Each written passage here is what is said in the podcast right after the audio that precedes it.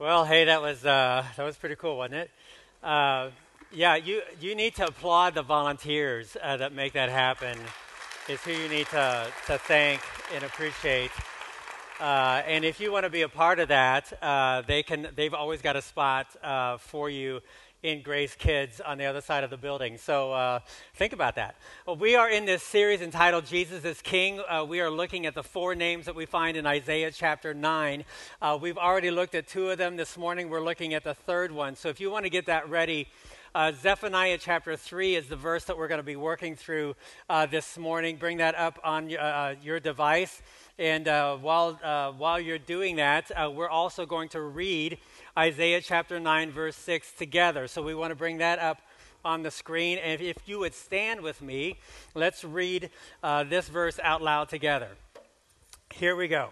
For to us a child is born, to us a son is given, and the government shall be upon his shoulder, and his name shall be called Wonderful Counselor, Mighty God everlasting Father, and Prince of Peace. You may be seated. Wonderful Counselor, Mighty God, Everlasting Father, Prince of Peace. Of the four names given uh, to us from this child given to us, this child born to us, uh, this title, Everlasting Father, is probably the most intriguing because when you read uh, the scriptures and what the prophets and the Gospels uh, have said to us about Jesus, uh, Isaiah 9, this is the only time that Jesus is actually referred to as the everlasting Father. We know Jesus as, uh, as, as with many different titles, but this one, it's important for us to understand what Isaiah, uh, that he's not in, uh, confusing the Son, the second person of the Trinity, with the first person of the Trinity, God the Father. This is not a Trinitarian uh, title, it's more of a descriptive title, you know, not, uh, not unlike the other three titles that we have here uh, he's telling us what this Messiah is going to be like. He's describing to us uh, this Son given to us, Jesus, the incarnate Son of God. Uh, is the only one who can reveal God to us in a way, uh, helping us to understand what God the Father is really like. You remember in the Gospels, Jesus said, I and my Father are one. If you've seen me, uh, you've seen the Father. And so he helps, uh, God reveals himself to us most clearly uh, through the life of his son Jesus. And so we see in Jesus a father like figure. Jesus is fatherly to us. He treats us like every uh, good father would treat us, uh, teaching us, and, and this, is, uh, this is what your heavenly father is like. Jesus came to us to reveal to us our heavenly father. Everything that you've ever wanted, in a father relationship, maybe the things that you lacked in a father relationship, what you dreamed a father to be, all the imperfections of your earthly father relationship is perfected in this relationship that you have now with Jesus. He shepherds us, He guides us, He protects us, provides for us. His love is unconditional, and His thoughts toward us are good and for our good. This is what a real father does, this is what a real father is like. Uh, I found this video clip uh, this past week. I thought it was pretty amazing. It's self explanatory. So direct your attention uh, to the side screens and, and watch this clip. As millions were flying home to spend Christmas with family, one father and daughter celebrated the holiday in the sky. So this sweet story is making the rounds after an Ohio passenger's Facebook post went viral. He says he sat next to a man named Hal on Christmas Eve who booked six flights. Why did he do it? In order to spend Christmas with his daughter Pierce, who is a flight attendant. He booked six flights so he could share the day with her. Uh, Pierce later shared the post to let her mom know that dad made all the flights, and she called this adventure a success. I love that That's story. So a father who will do anything so he can spend the day. I feel like my daughter. dad would have done that. Okay, that's a cool story, isn't it? Uh, but what I think is particularly what, what I wanted, wanted you to take notice of, hopefully you, hopefully you caught that. Uh, the, the news anchor at the very end of that story, you catch what she said? I think that's what my father would have done. If, my, if, if I was a flight attendant, this is, what my, this, is, this is something my dad would do. This is something my dad would do. So I want to ask you this morning is, is, it, is it something that you you think about your earthly father relationship. Is that something that your dad, uh, given the opportunity, would have, would have done? Psalm 103 says, As a father has compassion on his children, so the Lord has compassion on those who fear him. Some of us had, had great dads. They loved and supported us. They taught us. They protected us. They provided for us. Uh, they came to our games. They disciplined us fairly. Uh, you know, they weren't perfect, but they were good. And friends, that, that simply helped those of us who had great dads, helped us to understand and embrace this concept of a, of a God in heaven who is actually our heavenly Father. Psalm 68 says, A father to the fatherless, that God sets the lonely in families, that God is uh, drawn near to those. With, some of us had more challenging relationships with our father, maybe a non existent relationship. Maybe that relationship was one of criticism, emotionally detached, maybe demanding or passive, even abusive in particular ways. And it's created a struggle for us to understand, to trust the Bible when it says that God is your loving Heavenly Father, you, you want to ask what well what does that really look like? What does what does a heavenly Father? What kind of Father is He really? Regardless, uh, this is this is what we know from both research and personal experience. Human beings are created with the need to be nurtured and empowered. All of us need to be raised in this world that's full of challenges and then we need to be launched in this challenge, into this challenging world with the tools, not just to survive, but to actually thrive in life. You cannot, uh, you cannot overestimate the importance or overvalue the importance of a father figure in a human being's life. And especially when it comes to our spiritual relationships.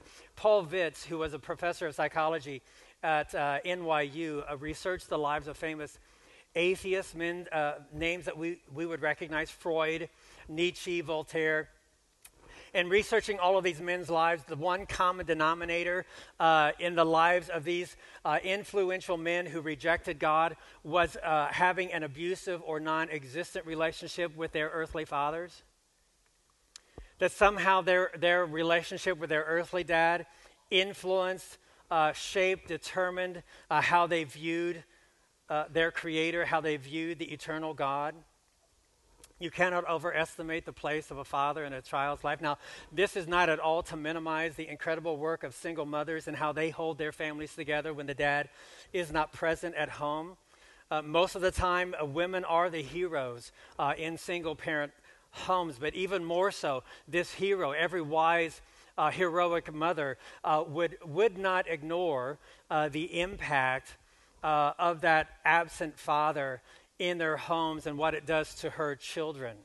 It takes a father and a mother to create a child. It takes a father and a mother to nourish and to prepare a child uh, to move into the world with full thriving. And when either one of them is absent, uh, there is a wound inflicted that uh, the other is simply not equipped to fully compensate for. We, we know that to be true. And so, as I said, I mean, it happens both ways, but I think uh, most all of us would agree that the most prevalent wound is the father wound. And so the prophet, we looked at this context last week, uh, moving into this era, this period of life where it's difficult and dark and distressing and a time of despair. The prophet prophesies a light to come into our life and to guide our way, a life, uh, a light to expose uh, the darkness and to help us guide our way. And among many of the characteristics of this light is the everlasting Father. Uh, the Hebrew word and its tr- uh, English transliteration is on the screen. Uh, it's pronounced aviad. Everyone say aviad. It's the combination of two Hebrew words, avi or abi, which means father in Hebrew, or and the word odd, which is really kind of an odd word because it's hard to translate. There's there's many different words uh, that can be translated from odd again and again or until. Uh, it refers to uh, uh this idea of perpetuity, uh, this is where we get the idea of everlasting. He shall reign forever and ever. That's the word odd. So uh, literally, it could be translated the Father of perpetuity or the Father of eternity, the Father beyond time. Many scholars believe that the best translation is Father forever. Father forever. This child born to us, this child given to us, is our forever Father meaning his fatherhood is without end. It, he will never stop being the father. More importantly, he will never stop being your father. Your father. I don't know about you dads, but I, you know, most fathers view their children in a way that they view they don't view anyone else's child. I had someone tell me 30 years ago that they wouldn't take a million dollars for their kid. and they wouldn't give a plug nickel for yours. This father child relationship is unique. There's dynamics in that relationship that cannot be duplicated within any other relationship. And so God is your forever father. He views you as, you, as his forever child, which is to say there, there need be no fear that this father will ever leave you, walk out on you, abandon or forsake you. He will not renege on his responsibilities nor relinquish his place in your life. He knows your name. He understands your hurts. He is aware and attentive to your life. He is active and involved. The human heart longs for a, life, a love that will not end and a love that will not fail. A love that is not conditioned on one's worthiness to be loved because this love is not about you, it's about Him loving you, your forever Father. So, in the time remaining, I want us to look at one of my favorite verses uh, in the prophecy of Zephaniah. Zephaniah is called one of the minor prophets, not because he was minor in any way. It's just that his prophecy can be read in about three or four minutes. We don't have uh, much of what he has to say, but what he has to say is very powerful.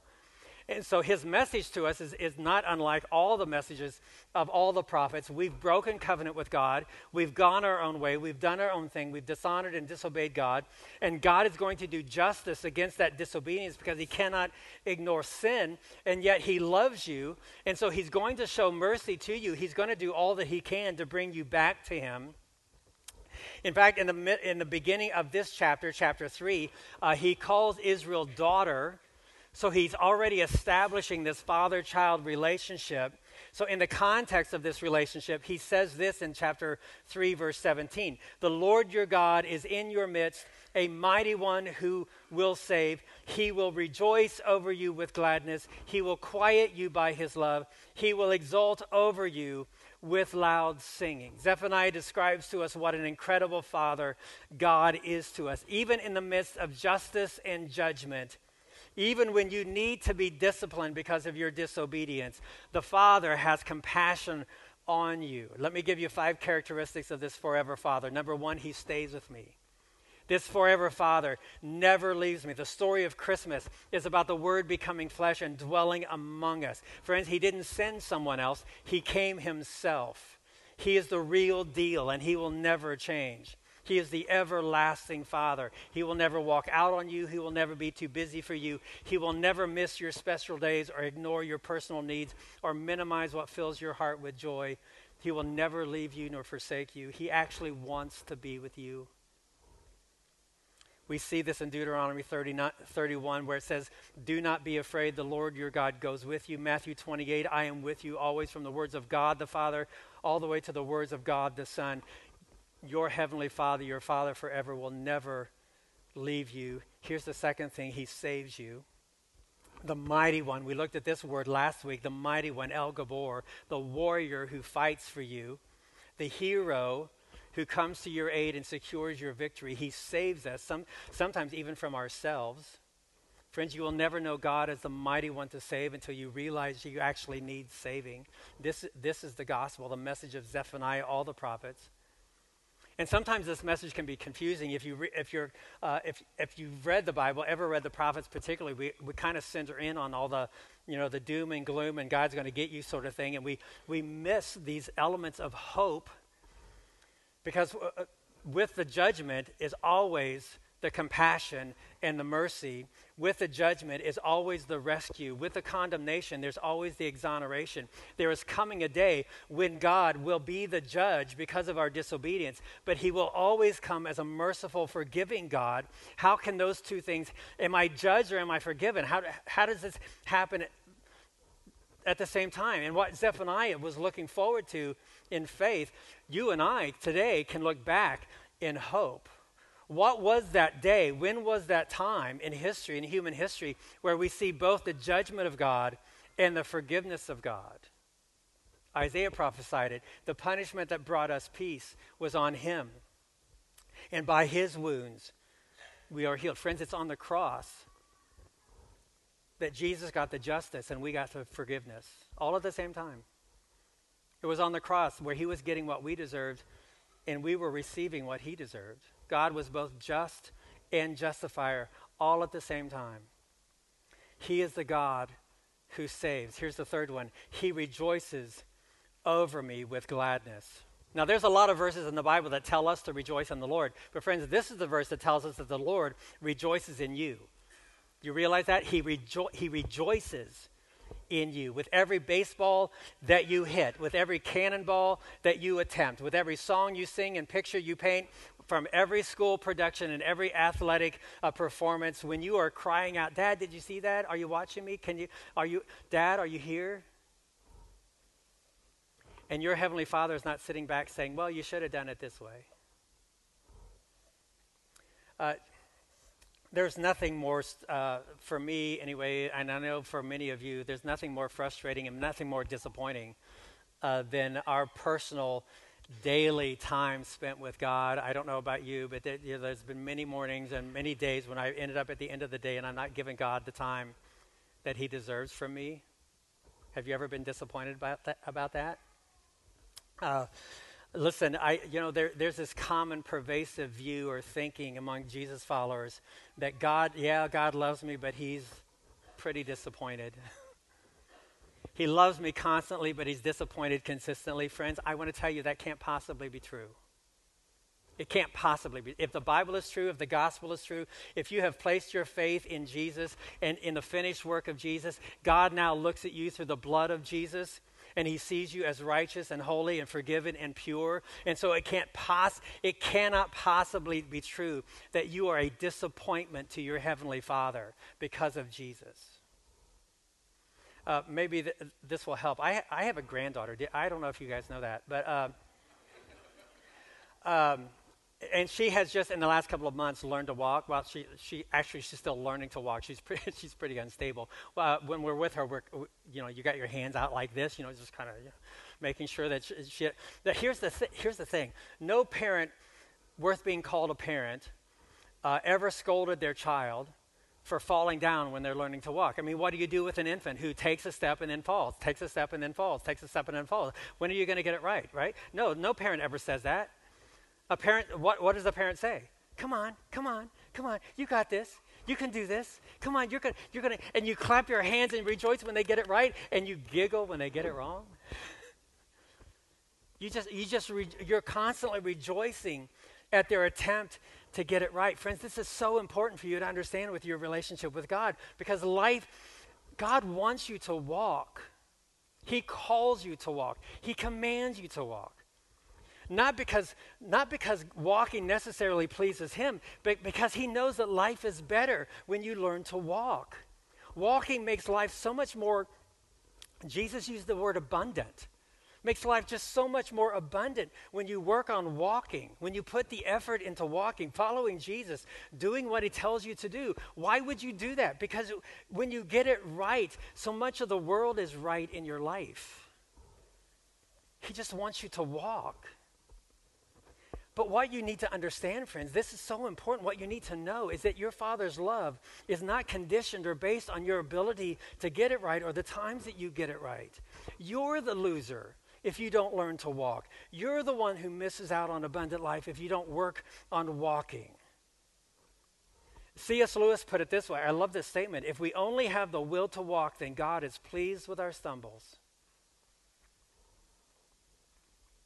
If you have it in your heart to pursue God and you don't get it right, God is still saying, Well done. I'm, I'm rejoicing in you. Friends, He doesn't condemn you on the days you get it wrong, He rejoices in you on the days you get it right. He rejoices in you. Here's number four He calms you, He calms your fears. Uh, years ago, uh, we lived in a house uh, where the backyard bordered this train track that runs along this building. Many of you have been in a service here where that train, when that train has, has walked, you know, given me competition. Uh, we, we lived by that train for about four years, and our, our Katie was about four, three or four years old when we moved into that house. And she had train radar in all of her senses. She did not like the train. The train scared her. Ron and I learned to, to sleep. I mean, the train could go by many times in a night. We, we slept through it all. We, it, we, ne- we did not have train ra- radar, we had Katie radar. The thing that woke us up in the middle of the night was not the train coming, it was those little feet that thumped on the floor making her way to our bed. It's interesting what parents listen to. But I want, I want to ask you a question. Uh, are not your kids the most cuddly when they're afraid? You want to snuggle with your kids, you got to scare them a little bit. Now you know you don't you don't want you don't want your kids to live in fear. You don't want your kids to be afraid all the time. And, and sometimes we insensitive parents, we uh, you know, we we sometimes minimize their fear and we just send them back to bed. Uh, but I, I I miss those days. You know, I, I, I never I never tired. It never bothered me that when my kids were afraid, they would come and, and snuggle in bed with us. That, that never bothered me. What would have bothered me is if, for whatever reason, they didn't feel like they could. If I had a relationship with them where they were afraid to do that, that they were afraid to come to me with what they were afraid over, that they didn't believe that I was there for them in their time of need. Friends, God, God is a good father. He is not offended by your doubts and your fears. He understands your weak, weaknesses. He understands your brokenness. He is the one who says, Come to me, weary, burdened, fearful, harassed, those who need to be loved and calmed and comforted. He loves you. And you are never more safe than when you are in His love. Here's the last one He delights in me. He delights in me. He delights. The word exalt in this verse is a very interesting word. It's another word that's difficult to translate. We have as many different words in our English translations uh, trying to convey what this one Hebrew word means. Uh, here's the Hebrew word in the, tr- in the transliteration, gehil. Uh, gehil. It's uh, uh, the literal meaning of this word, according to the blue uh, letterbible.com, says, and I want to put it on the screen for you, to spend around under the influence of any violent emotion. When have you spun around in a violent emotion? uh, usually rejoice or as cringing fear, uh, to be glad, joy, to be joyful, to rejoice. Now, I, I want to ask you if you are exulting over someone, especially when you're singing or while you're singing, does singing indicate a positive or negative mood? Most of the time when you're singing, you're usually happy. Happy people usually sing. And when you uh, and what does it mean to spin around? When you're happy and you're singing and you're spinning around. Now, most of you know that I'm a singer. What all of my children know is that I'm not a dancer. If I want to embarrass my children, all I have to do is dance. They told me I never have to do that again. Uh, just cross that off my list. But what's, uh, what's this statement indicating? Friends, it's quite appropriate to translate this verse, maybe even more accurate to translate this verse. He dances over you with singing. Imagine your heavenly Father dancing over you with singing. This is your everlasting Father. This is your Father forever. Like a father who stood looking for his wayward son to come home. You Remember the story that Jesus told in the Gospels about a father? He said this in verse 23 and 24 when the son came home. We need to get the, get the fatted calf. We need to have a feast. We need to celebrate. This son of mine who was dead is now alive again. He was lost and now we need, we need to celebrate. Friends, the story of the wayward son going his own way, coming to the end of himself, and realizing that it's better to be a slave in his father's house than to be a slave to your own sin and waywardness. And yet the father would have none of that. You are not, you are not a slave in my house, you are a son, and we need to have a party. And what do people do at parties? Well, they dance. They exalt, they sing, and they spin around.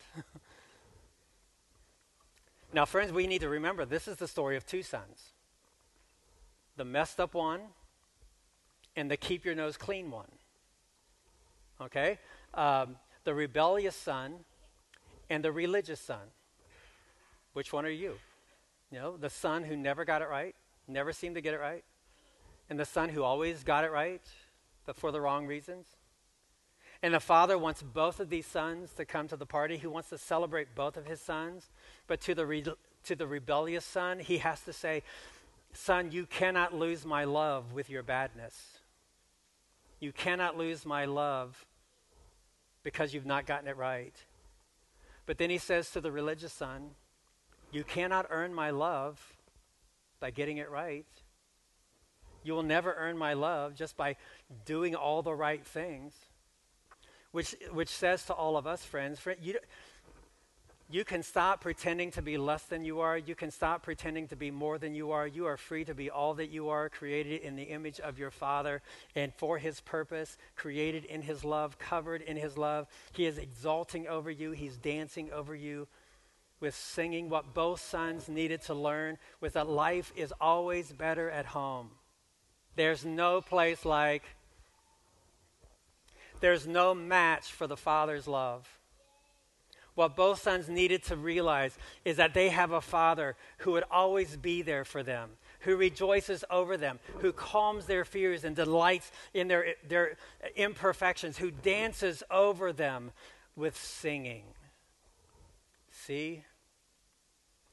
See what great love the Father has lavished on you that you would be called a child of God. That is what you are. Now, some of you are not that. If you don't know what the God of the universe is like being your heavenly Father, I know someone who can make that happen for you. His name is Jesus, the one who came for you, the one who showed you what the heavenly Father is like. He would rather die for you than to live without you. And so, if you want to know what that kind of relationship can be like, I'm going to be at the front of the stage this morning. I'd love to answer any question you have. I'd love to pray with you. I'd love to help you take that next step toward your Heavenly Father. But for those of you who are believers who have made that commitment to Jesus Christ, here's your assignment this morning. I'm going to put it back on the screen. These five characteristics of your forever Father. He stays with you, He saves you, He rejoices over you, He calms you, He delights in you. As you move through these days of chaos and confusion, delight and distress, whatever it is for you, which one of these do you need to be reminded of? Which one of these do you need to cling to in a special way to let you know that you have a Father in heaven who is there forever and for you? I think this is a pretty good list to post somewhere so that when you get afraid, when you get discouraged, when you feel defeated, when you feel unworthy, you have a forever Father who is your Father forever. Would you pray with me? Father, we thank you for being that Father to us. Father, we do not deserve a Father that we are unworthy of, but it's not because of us. It's because of you and who you are. So, Father, remind us in those times where we doubt you, we doubt ourselves. Confirm in our hearts, reinforce in our thinking that you are our everlasting Father and that you love us. In Jesus' name we pray. Amen. Amen